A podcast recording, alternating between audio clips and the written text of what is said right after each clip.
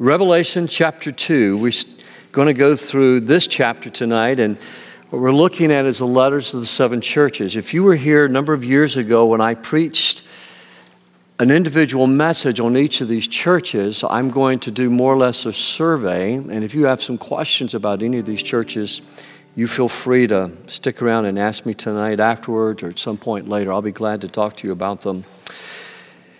But write this letter, this is from Jesus, write this letter to the angel of the church in Ephesus. Now, the angel, the word angel means messenger. That could literally be a supernatural angel assigned to watch over this church. Most commentators believe that it's the pastor of those churches. My wife will tell you, though, I'm no angel. So I tend to think of this more as being a heavenly being. We know that there are heavenly beings that we cannot see. But then it makes no sense to say, write this to the angel. The angel already knows. So I think common sense says the messenger would be the pastor of the church. So these are written to the pastors and they share with the congregations. This is the message from the one who holds the seven stars in his right hand, the one who walks among the seven gold lampstands. I know all the things you do. I've seen your hard work and your patient endurance, and I know you don't tolerate evil people. You have examined the claims of those who say they are apostles but are not. You have discovered they are liars, and you have patiently suffered for me without quitting. But I have this complaint against you. You don't love me or each other as you did at first. Look how far you've fallen. Turn back to me and do the works you did at first. If you don't repent, I will come and remove your lampstand from its place among the churches. But this is in your favor. You hate the deeds of the Nicolaitans just as I do. Well, anyone with ears to hear must listen to the Spirit and understand what he is saying to the churches. Now, he's speaking to all the churches, although this letter is to the, this church. This letter is for all of us. All the churches would have heard these letters read. To everyone who is victorious, I will give fruit from the tree of life in the paradise of God. Second church. Write this letter to the angel of the church in Smyrna. This is the message from the one who is the first and the last, who is dead but is now alive. I know about your suffering and your poverty, but you are rich. And I know the blessings of those, the blasphemy of those opposing you. They say they are Jews, but they are not, because their synagogue belongs to Satan. Don't be afraid of what you're about to suffer. The devil will throw some of you into prison to test you. You will suffer for 10 days, but if you remain faithful, even when facing death, I will give you the crown of life. Anyone with ears to hear must listen to the Spirit and understand what he is saying to the churches. Whoever is victorious will not be harmed by the second death. Third church. Write this letter to the church, to the angel of the church in Pergamum. This is the message from the one with the sharp two edged sword. I know that you live in the city, and listen to that. I know that you live in the city where Satan has his throne, yet you have remained loyal to me. You refused to deny me even when Antipas, my faithful servant, was martyred among you there in Satan's city. But I have a few complaints against you. You tolerate some among you whose teaching is like that of Balaam, who showed Balak how to trip up the people of Israel. He taught them to sin by eating food offered to idols and by committing sexual sin. In a similar way, you have some Nicolaitans among you who follow the same teaching. Repent of your sin or I will come to you suddenly and fight against them. Who? Those people in this church with the sword of my mouth. Anyone who hears must listen to the Spirit and understand what he's saying to the churches. To everyone who is victorious, I will give some of the manna that has been hidden away in heaven, and I will give to each one a white stone, and on the stone will be engraved a new name that no one understands except the one who receives it. Fourth church. Write this letter to the angel of the church in Thyatira. This is the message from the Son of God, whose eyes are like flames of fire, whose feet are like polished bronze. I know all the things you do. I've seen your love, your faith, your service, your patient endurance, and I can see your constant improvement in all these things. But I have this against you. you're permitting that woman, that Jezebel, who calls herself a prophet, to lead my servants astray. She teaches them to commit sexual sin and to eat food offered to idols. I gave her time to repent, but she does not want to turn away from her immorality. Therefore, I will throw her on a bed of suffering, and those who commit adultery with her will suffer greatly unless they repent and turn away from her evil deeds. I will strike her children dead, or her disciples.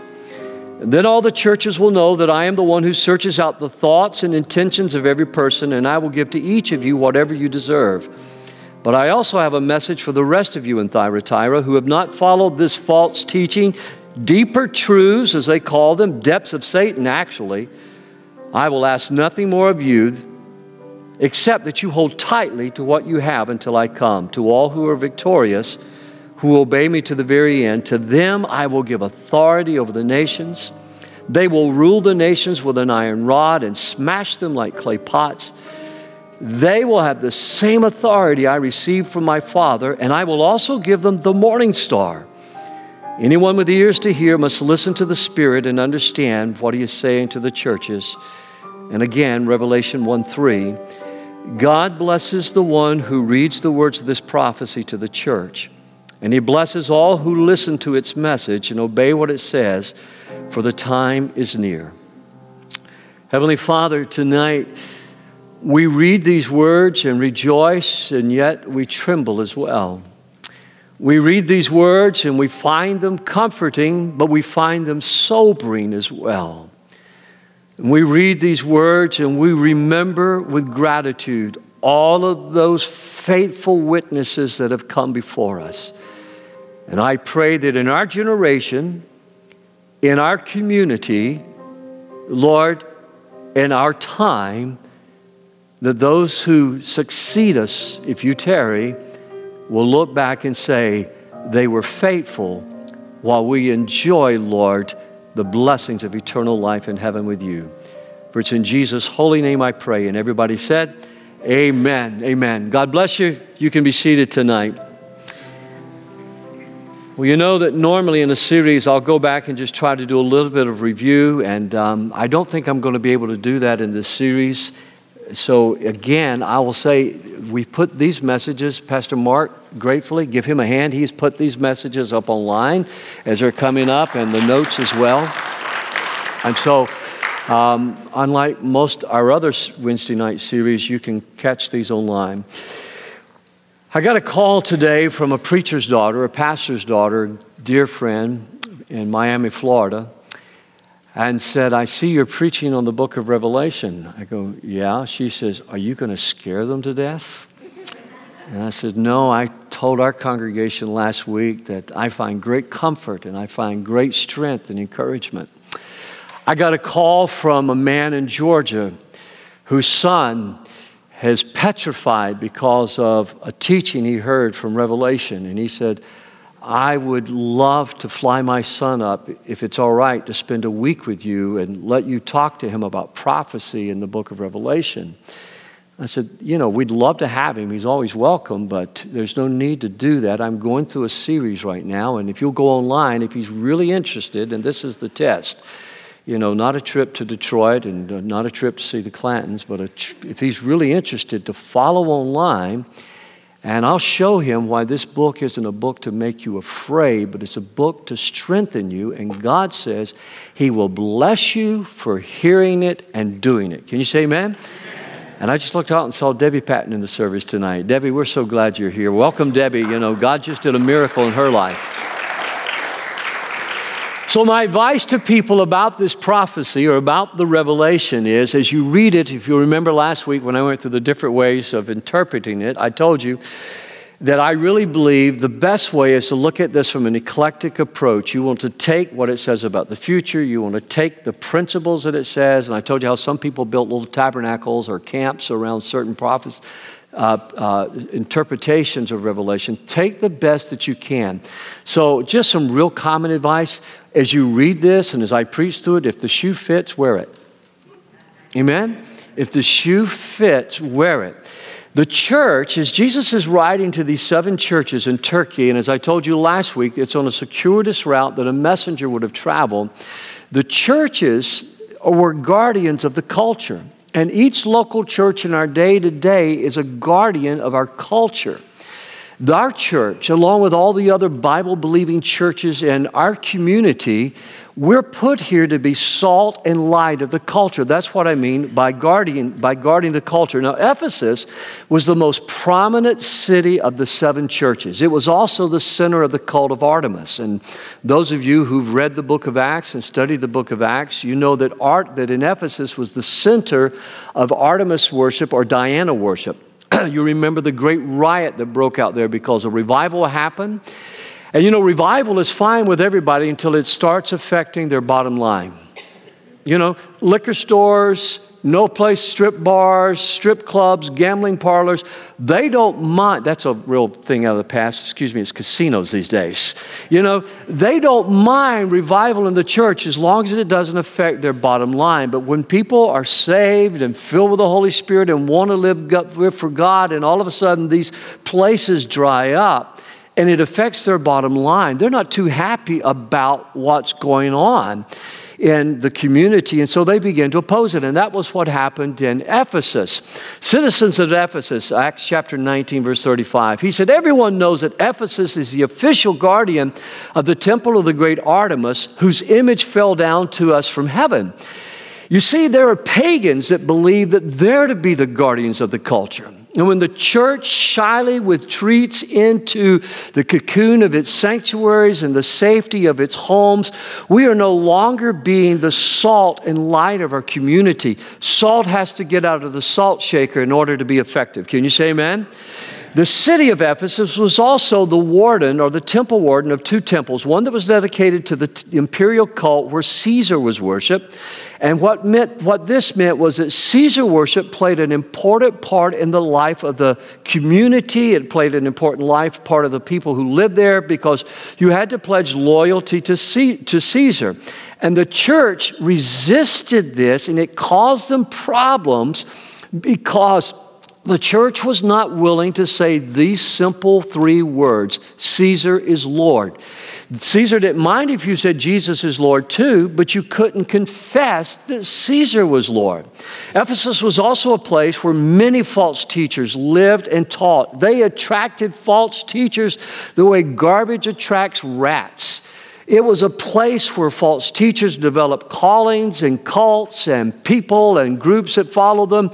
And they were pretty eclectic. They were pretty, um, uh, they just merged everything together. There was a synergistic sense to their worship, and they didn't mind saying Caesar is Lord, and they didn't mind saying your religion is okay, and your religion is okay, and mine is okay because what they were doing were using religion to make a living. So there was a lot of false teachers that lived there. Paul would say in Ephesus to the Ephesian elders in Acts chapter 20 and verse 29, he says, I know that false teachers like vicious wolves will come in among you after I leave, not sparing the flock. In other words, the anointed ministry of Paul was so strong, his teaching ministry, his preaching ministry was so strong. The way he prayed, the way he taught and discipled the elders, he says, I fear that after after I'm gone, that you will lower that bar. And the moment you do, then these false teachers will come in and deceive.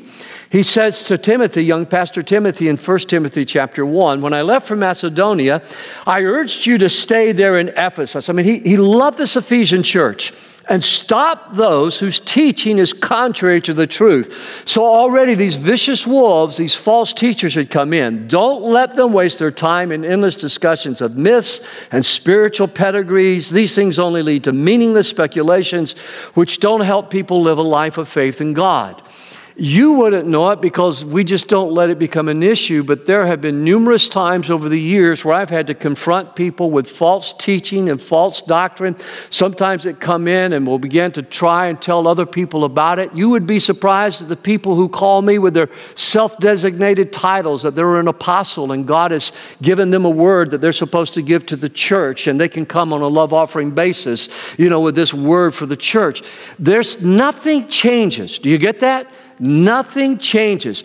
And the problem in the Ephesian church from the time of Paul to, to, to, the last part of the first century, the problem was discernment had become very weak in the Ephesian church. Discernment had become very weak. And what happened is because they, they, they were compromising in ways that you wouldn't think because of how Jesus complimented them, their discerning factor went down. You can be so obsessed with doctrine that you lose your discernment of people. As you know, Paul says, talking about the, again, the Ephesian church, as you know, everyone from the province of Asia has deserted me. Even Phygellus and Hermogenes had deserted him. The next thing that the revelation reveals is a church that is going to grow in discernment. In Revelation chapter 2, he says, You've examined the claims of those who say they are apostles, but they are not, but you have discovered they are liars. Now, you've got to hang on because this is very important. I just told you that their concern, overly concern for doctrine, was making them weak in discernment. but yet, one of the things that Christ commends them for, I forget this is not on my chest anymore, that uh, is that they are, they are exposing false teaching. What had happened was the Ephesian church had lost their first love. Now, their first love was not just for Jesus, it was for one another. Look at me for just a second. You see, oftentimes people get so obsessed with loving Jesus. If I don't love you, I don't love Jesus. And if I don't love Jesus, I don't love you. And that's the reason this time of 40 days in fasting, where we examine our hearts and we examine ourselves, it's so important for searching because this first, you can't love God unless you can love your brother. If you say that, the book of First John says that you're a liar. And notice, I love this passage. The one who walks among the seven golden lampstands, the one who walks is Jesus. The one is walking among the seven golden lampstands. He knows what's going on. Now, what you need to understand this is a symbolism. This is a symbolism of the priestly guardians of the tabernacle. They were the people that would walk among, and remember last week I told you that the lampstands were menorahs. These were the early Christians still considered themselves Jews. We'll come to that in just a moment. But the lampstands were those seven candlestick menorahs, and one of the priests was responsible for walking among all of those things. And if something needed repair, if something needed more oil, he was to pour that in that. And Jesus is calling the church a lampstand, which is talking about the Holy Spirit and he's walking through the church to do repair. I am so glad this is not my church, this is Jesus' church, and we welcome the presence and the power of the Holy Spirit. Can we give him a hand of praise for that tonight? And what had happened was they loved the Word of God, they loved the doctrine of Christ, but they had lost their first love of sharing Christ with lost people. They had lost their first love of sharing Christ with lost people. And, brothers and sisters, look at me for just a moment. When you lose your first love for sharing Christ with lost people, then suddenly you are experiencing covenantal unfaithfulness. The, Jesus told us in Matthew 24 12, sin will be rampant everywhere, the love of many will grow cold, but the one who dears, endures to the end will be saved. And the good news about the kingdom will be preached throughout the whole world so that all nations will hear it, and then the end will come. There is a direct connection to our sharing Christ and evangelizing the world and the return of Jesus Christ.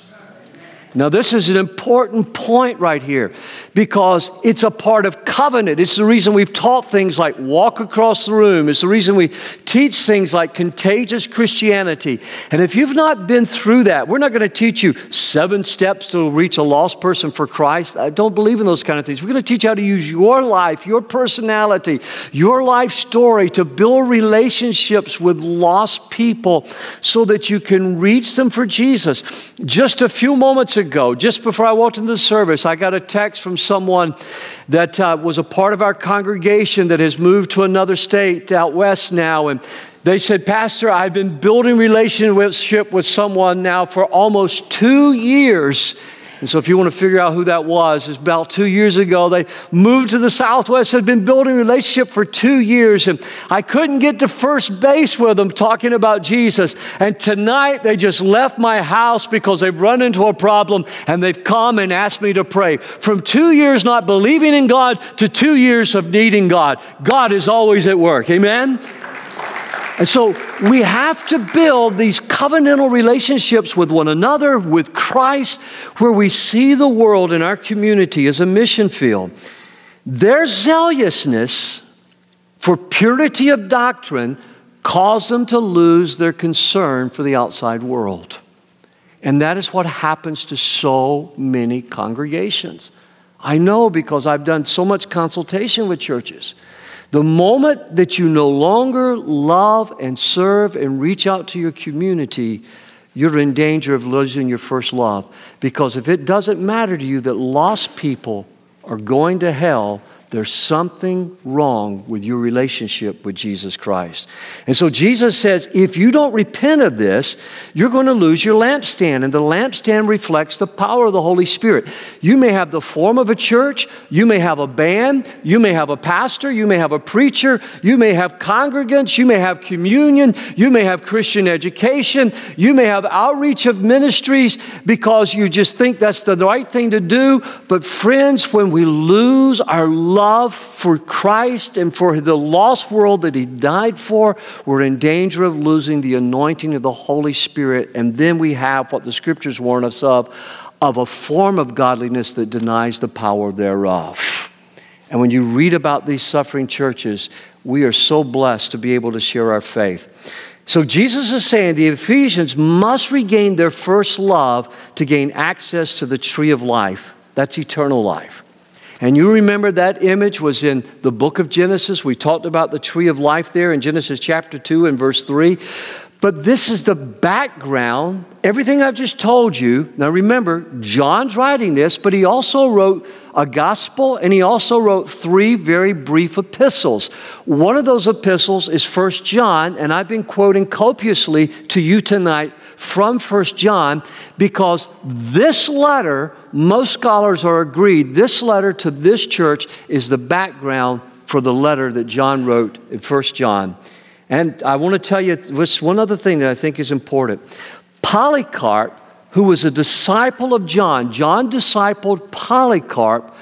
Polycarp more than likely heard this letter read to the Ephesian church because he became the Ephesian elder in the early part of the second century. I'm going to refer to him twice tonight, but here's a quote from Polycarp when he was their pastor writing to them in the early this is just a few years after revelation he says while i welcomed in god your well-beloved name which you bear by natural right in an upright and virtuous mind by faith and love in christ jesus our savior being imitators of god and having your hearts kindled in the blood of god I believe, based upon this, at least that next generation of Christ followers, they repented of their sins and they regained their first love for Jesus and they regained their first love for a lost world. May God do the same thing for you and me tonight. Amen?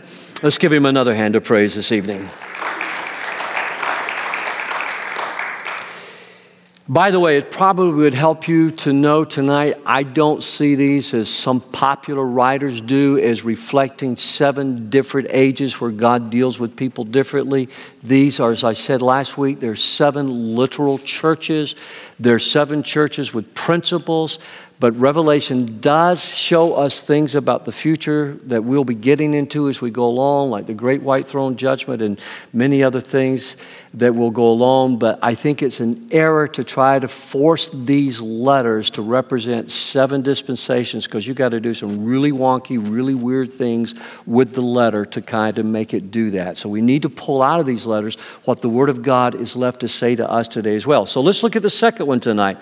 The church in Smyrna is faithful in persecution, but they must also be faithful to death.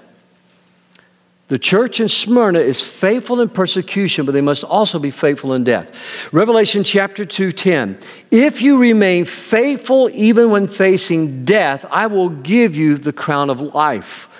Man, that's not the word I want from God. I mean, what if I came to you tonight and I said, Dale, I've been praying for you, buddy.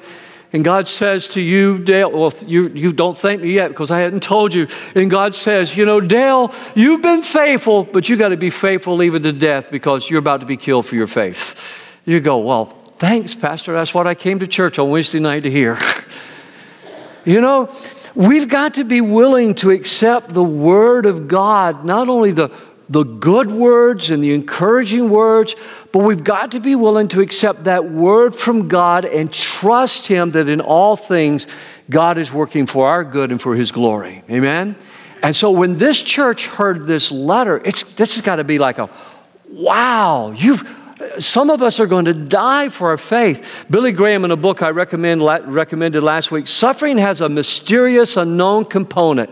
Christ commands us to overcome, and the strength He alone can supply.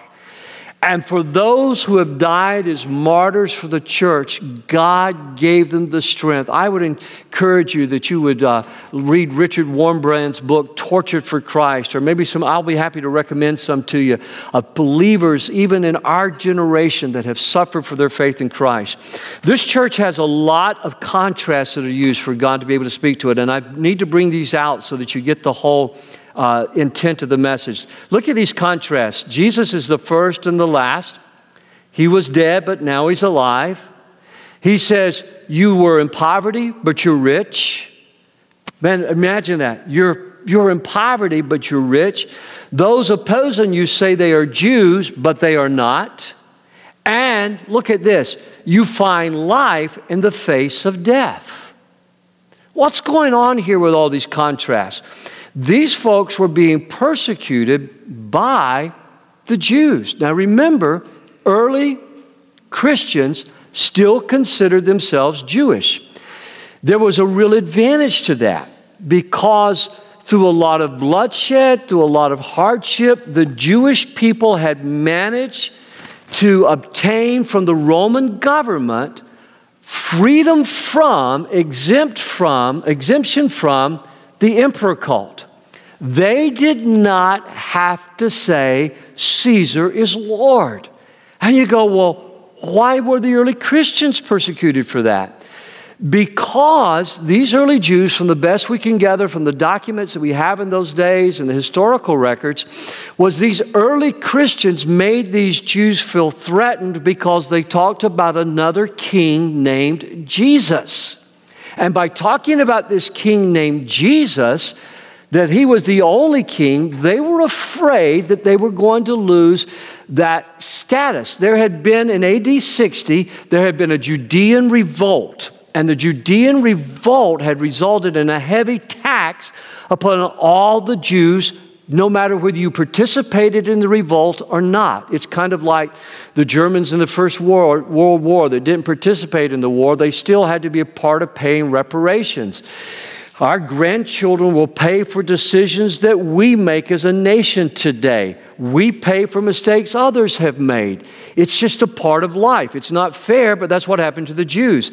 And so the Christians were being kicked out of, and we'll look at the, the, the Philadelphian church later. Christians were being kicked out of the synagogues in Smyrna and Philadelphia. Remember, where did Paul in the book of Acts, where did Paul first go and preach? The synagogues. Unless he went to some place and, there, and that he wasn't welcome, he went to the synagogues. You've got to remember that the early church, the early church was primarily a Jewish church. Priests were being converted, Levites were being converted. There was a great revival. It was Jewish people that turned the world upside down for Christ. It was only after this persecution began to happen. And we believe that this epistle to the Smyrna church is the background for the Gospel of John because there's so many similarities between what's happening here. Now remember I just mentioned to you Polycarp. The Jews betrayed Polycarp. They said Polycarp was not a Jew. He was a Jew. They betrayed Polycarp, and Polycarp ended up being martyred for the faith. This is lengthy, but I think you'll enjoy this. The church of God which sojourneth, at this is written by Irenaeus, who, who was a disciple of Polycarp. He was one of the converts under Polycarp. The church of God which sojourneth at Smyrna to the church of God. We write to you, brethren, an account of what befell those that suffered martyrdom, especially the blessed Polycarp. Remember, he was a disciple of John, he was a, the elder of Ephesus who stayed the persecution, having, as it were, set his seal upon it by his martyrdom. Who could fail to admire their nobleness and patient endurance and loyalty to the Master? That's Jesus. Seeing that when they were so torn by lashes that the mechanisms of their flesh were visible, even as far as the inward veins and arteries, they endured patiently, so that the very bystanders had pity and wept, while they themselves reached such a pitch of bravery that none of them uttered a cry or a groan. Thus, showing to all of us that at that hour the martyrs of Christ being tortured were absent from the flesh, or rather that the Lord was standing by and conversing with them and giving heed unto the grace of Christ. They despised the tortures of this world. The eyes of their heart, they gazed upon the good things which are reserved for those who endure patiently, things which neither eye hath heard, uh, excuse me, ear hath heard, nor eye hath seen, neither hath entered into the heart of man. If thou supposest vainly, this is Polycarp talking, if thou supposest vainly that I will swear by the genius of Caesar as thou sayest and feignest, thou art ignorant. Who am I? Hear thou plainly, I am a Christian. But if thou would learnest the doctrine of Christianity, speaking to the, to the Asiarch of Ephesus, he said, Assign me a day, give me a hearing. Whereupon the proconsul or the Asiarch said to him, I have wild beasts here, and I will throw thee to them except thou repent. But he said, Call for them, for the repentance from better to worse is a change not permitted to us. But it is a noble thing to change from untowardness to righteousness. And then he said to him, I will cause you to be consumed by fire if thou despisest the wild beast unless thou repent. But Polycarp says, Thou threatenest that fire which burneth for a season and after a little while is quenched, for thou art ignorant of the fire of the future judgment and eternal punishment which is reserved for the ungodly. Why delayest thou?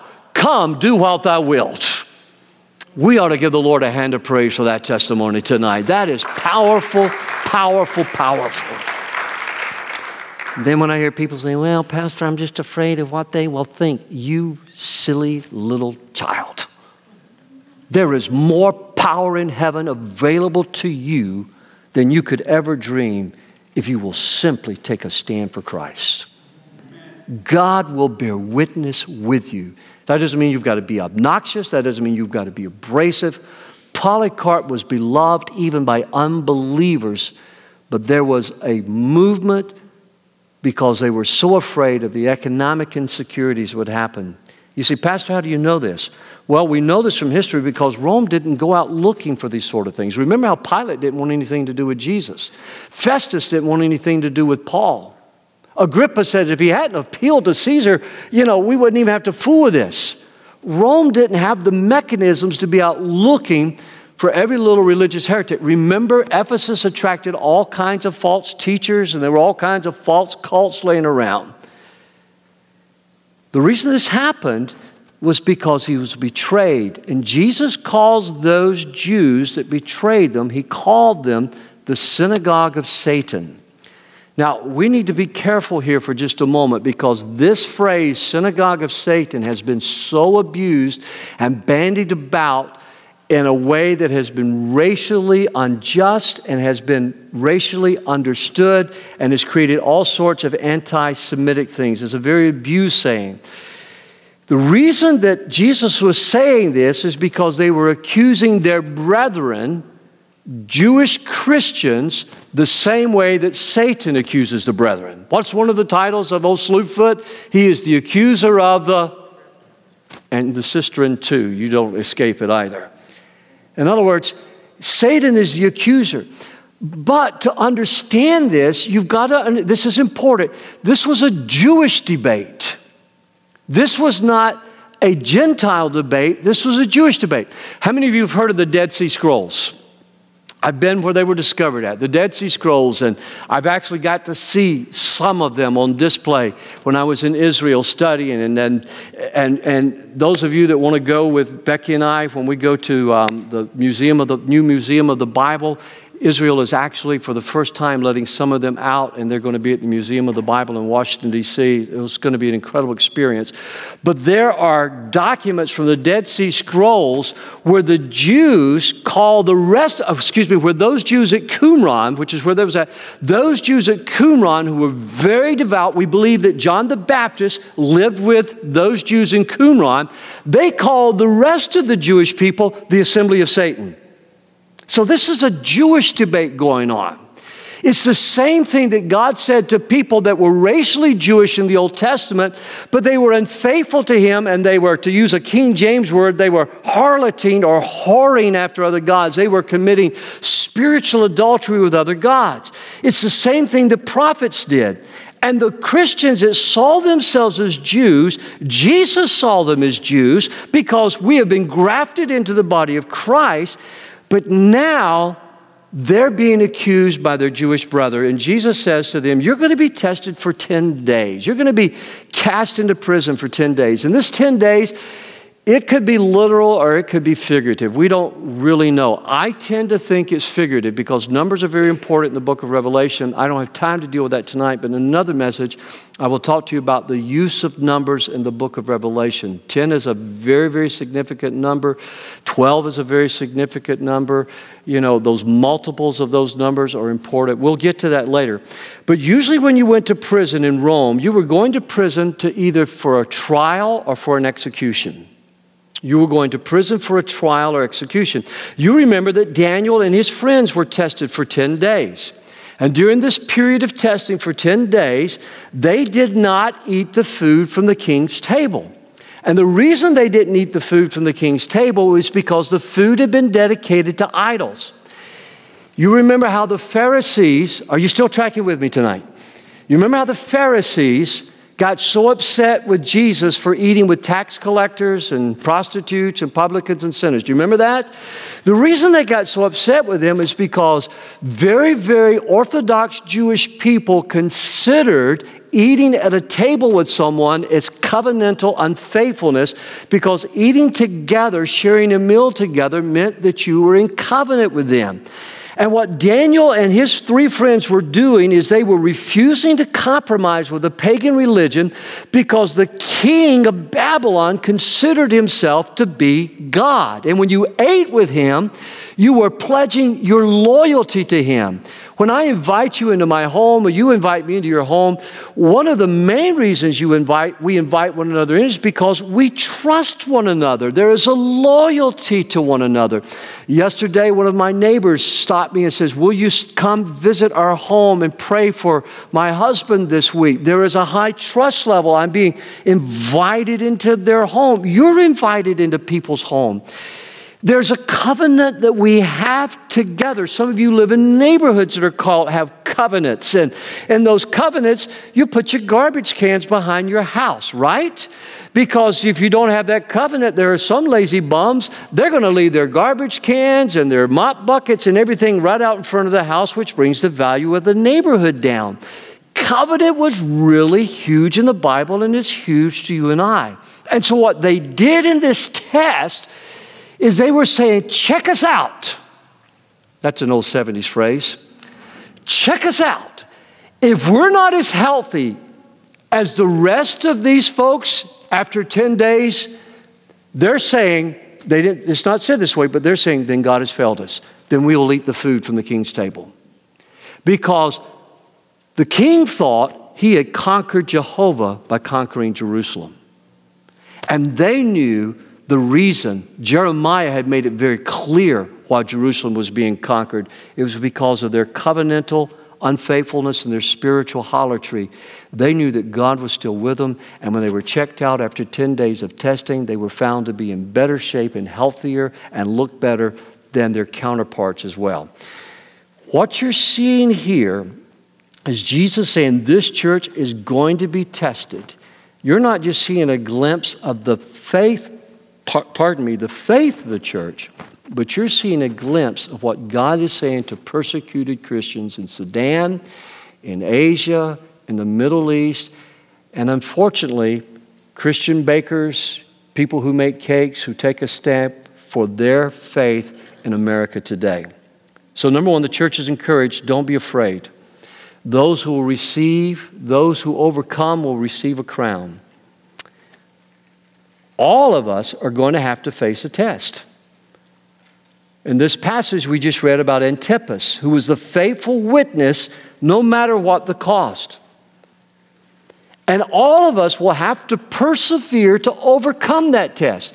Let me give you just, I love theology, you know that. Arminians teach that you've got to persevere in order to gain heaven. Calvinists teach that if you don't persevere, you were never saved in the same in the first place. So that's why you didn't make heaven, you were never really saved. They're both saying the same thing, although they would fight like cats and dogs if they heard me say that to you.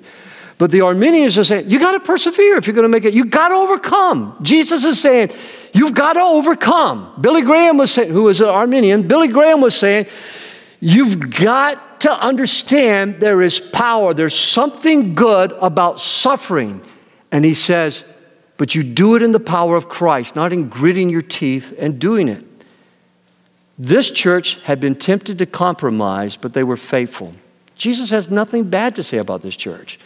Our temptations today are sexual, they're financial, they're racial. I grew up in the days of civil riots, of, of, of, of the civil rights riots. I grew up knowing about the Ku Klux Klan. My family, my father, nobody like that was a part of the Ku Klux Klan. But part of the things that people don't understand was and this is very thin ice to get on, and, and it's going to be on the internet anyway. But when, when Nathan Forrest originally founded the Ku Klux Klan, it was founded as a Bible study and as a place for young Southern soldiers to gather to worship. It was co opted, it was co opted by racists. And that's the reason it's so important that we pass our faith on to our children. It was co opted by racists.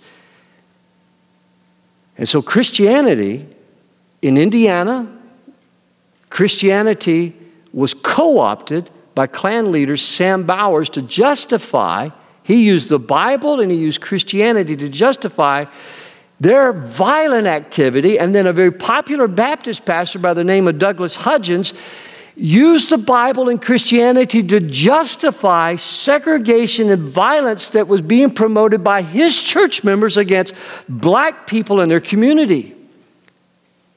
Friends, it's important for us to understand being white or black or yellow or red doesn't make you better or inferior to anybody else. Jesus died for everybody.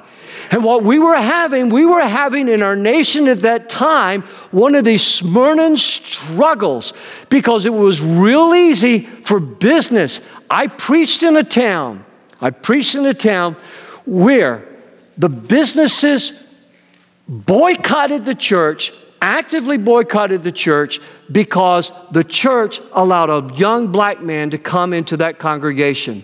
Pastor called me. There were people that were leaving the church and says, I can't stay a member of the church because I will lose business. They were facing economic temptation. There were some that got mad because there was one black man who came into that church. Young black kid, I should say, came into that church. He said, Would you come? I came and I preached and I visited local meetings. I met the young black man. He was being raised by a drug addicted mother. We took him under our wings. We got him a scholarship. Today, he is a medical doctor because the church got behind him. God promoted and used that pastor, and he became a missionary to Israel where he had rich and fruitful ministry among the Jewish people there. God did incredible things for him, and he's beloved, and he just recently lost one of his sons so tragically and is grieving today. You see, all of us are going to face some sort of temptation.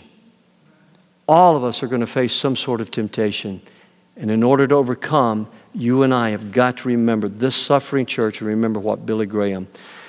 When we value what the world does, we forfeit our witness for Christ. And then Revelation chapter 2 and verse 10 the devil is given power to imprison and kill them. And obviously, I'm not going to be able to finish this message tonight. So let's just wrap this up right here. They're promised that crown. And here's what I'd like to close it with tonight. How do you and I overcome? In Ephesus, we have to return to our first love for Christ and our first love for lost people.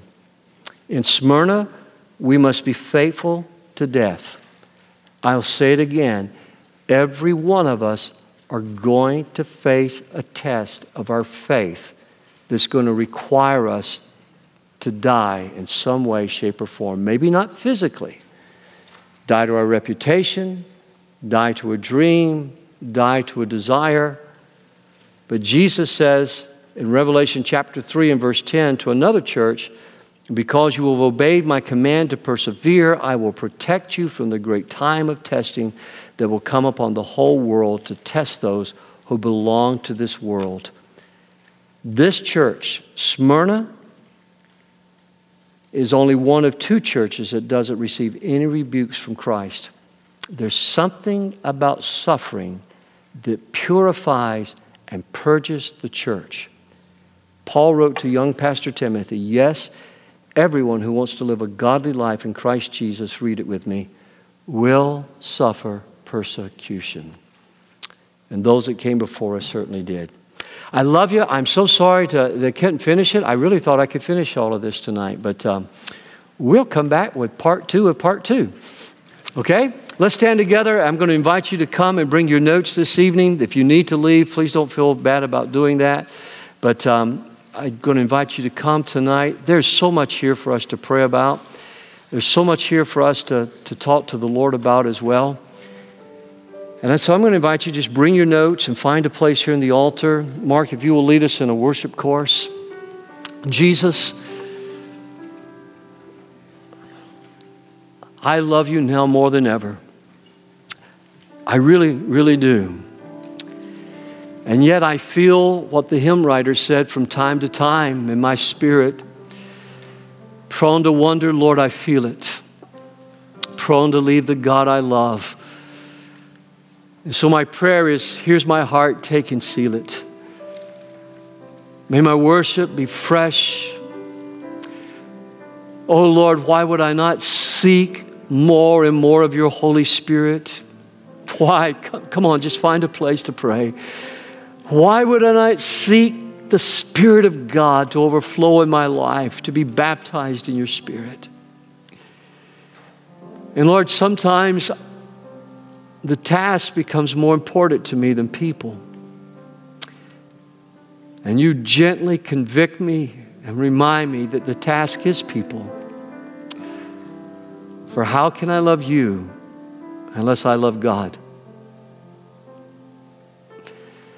So I pray that you will give us a deep, deep sense of love for our community, a deep love for our schools a deep love for the businesses in our community.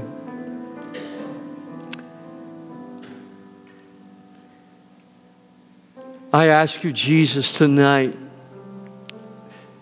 Yes, we will guard the word of faith that's been deposited in our hearts and that our doctrine will be pure. I pray that our small group leaders and my preaching, teaching, Lord, that the family devotions in our homes, we're always going to be doctrinally pure. But may we not be insulated and isolated from this world. You tell us in the book of Jeremiah, chapter 27, that we're to love the city, we're to work for the good of the city that we live in, to build ho- homes and plant orchards and vineyards.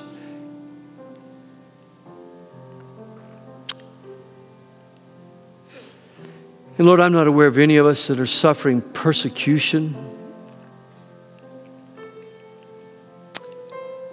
But I am aware that, Lord, that our city, this metro area, like so many others, that there are seats of darkness and power that seeks to manifest itself against the witness of the church. There are calls to deny Christ.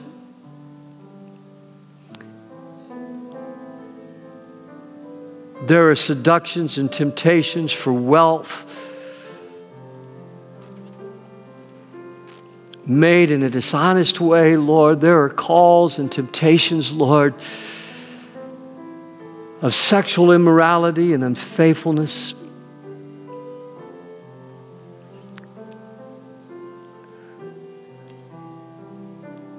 So our persecution may come in a different way, Father. I don't know, but maybe our prosperity, maybe our peace,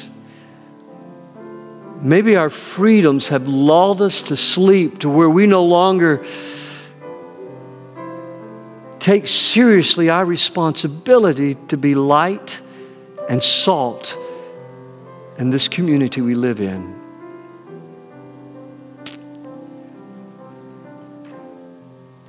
God, there's still so many unreached people groups in the world.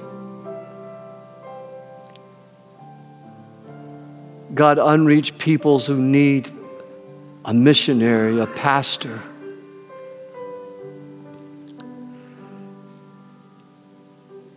I pray, Jesus, in your name, for those who are suffering tonight. They're cast into prison. Their families are taken away from them. God, they lose their businesses and their homes all because they name the name of Jesus.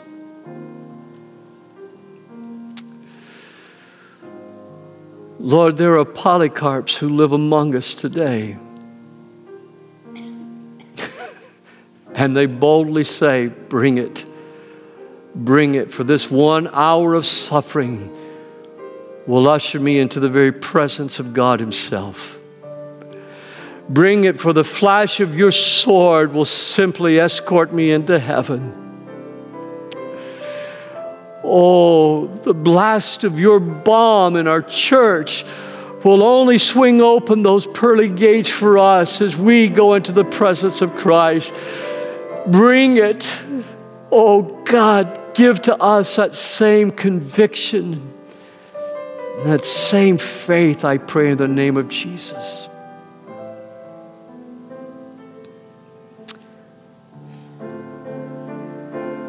Hallelujah, hallelujah, hallelujah.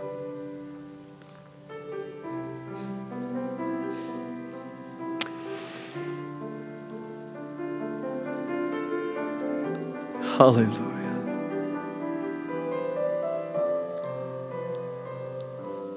God, we want to wear the victor's crown. Not a crown of pine or a crown of olive. Not a crown of celery, Lord. We want to wear the victor's crown.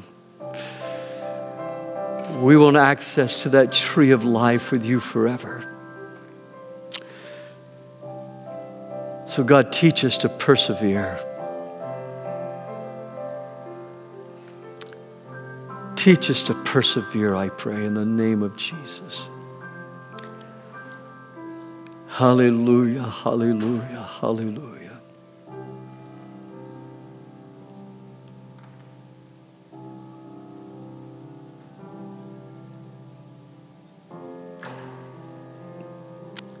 Blessed be your name, Lord. Blessed be your name.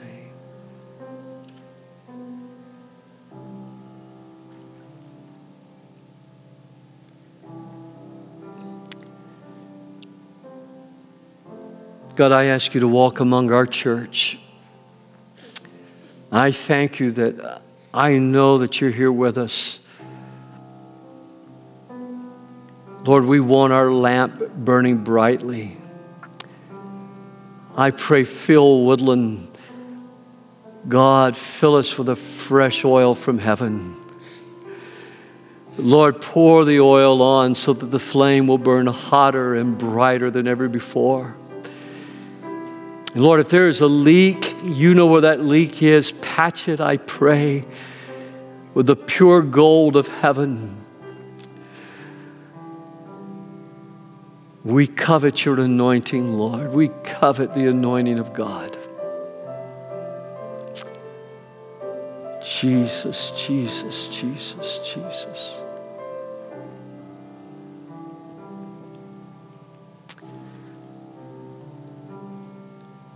And Lord, I thank you that there are angels all about us.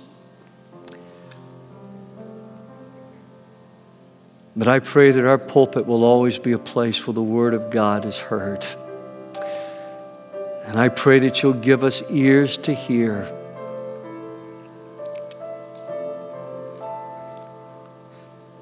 And I ask all of this in the name of Jesus Christ, our Lord and Savior. And everybody said, Amen. Amen.